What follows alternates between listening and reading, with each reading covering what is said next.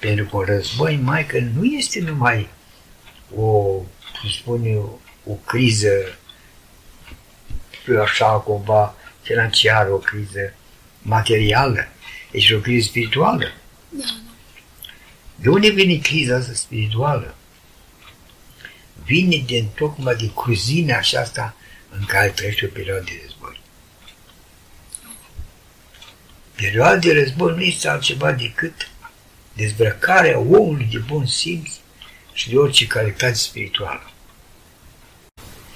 Deși ea, bruta asta născută din urma unui război, se lărgește tot mai mult în lumea noastră. Copilul devine brutal.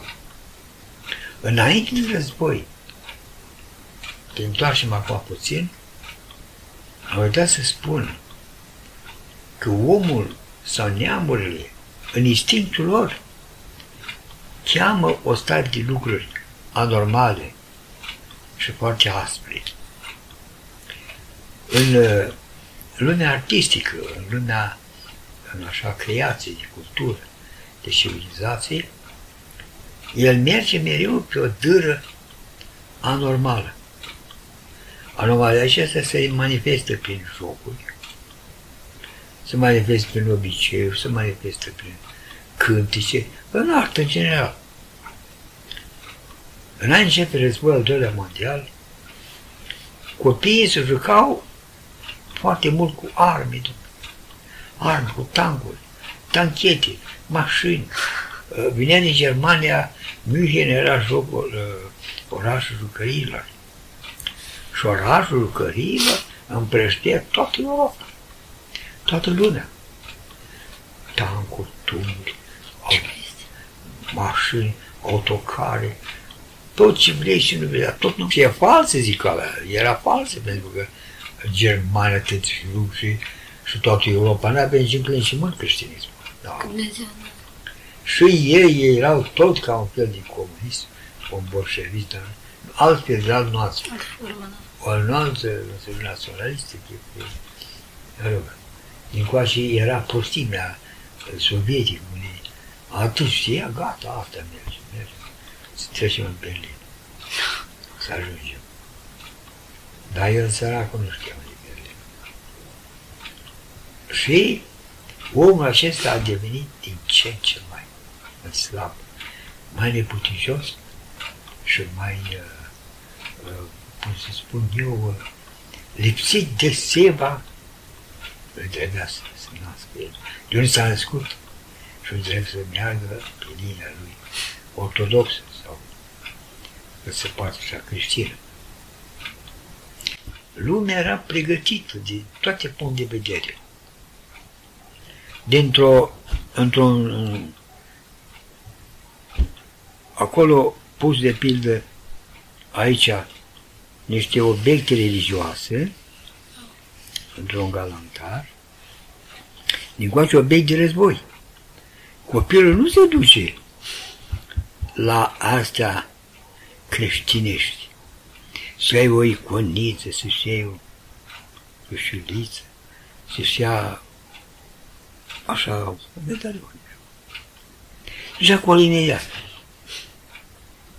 Diavolul îl împinge acolo, la moarte, la sinucidere, la distrugere. Și cu atât mai mult cu tăști au nevoie de bani, inventează și îi duc lumea la o nerocire, fără prea multă, dar dorință de bani, de câștig. Apoi, acolo se duce. Povestea o creștină care are două magazine, dar de că ești, ai și băutură, ai țigări. Păi, dar nu se face nimic pe astea. Mă, băiete, dacă ai un ban aici dat, ia-l înapoi că nu-i primi nimica, ca să de pe urma norocirii. Măcar ai văzut bețivi, ai văzut stricați, ai văzut familii, procese și crime și copii despărțiți, lăsați singuri. Păi da, păi da, ei, aici e la magazinul ăsta măcar. De aceea mă dai să faci așa fel, să-i schimbi.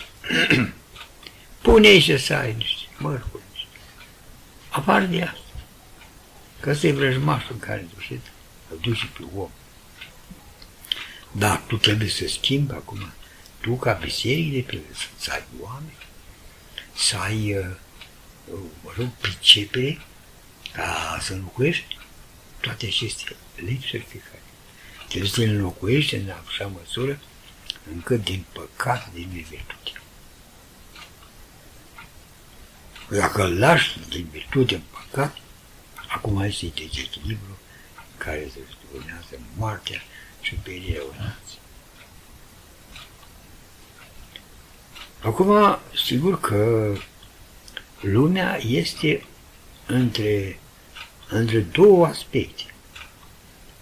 Un aspect sălbat la comunismul altădată, un aspect, în sfârșit, mai domol, a unui viitor, zis așa, l-aș putea să-i spună, nici socialism creștin, dar nici uh, un uh, ateism occidental, o burghezie occidentală. Pentru că și una și alta sunt de aceeași pericol pentru noi. Burghezia este o lăcumie de acumulare și de anulare orice altruism. Omul trăiește și agonisează. De la 2-3 hectare au ajuns la 200-300 de hectare de pământ. Așa și-a cumpărat mereu, exploatând însuși sărăcia celui care nu aveau și mergea la ultima bucății de pământ și răbând de o dădea pe preț.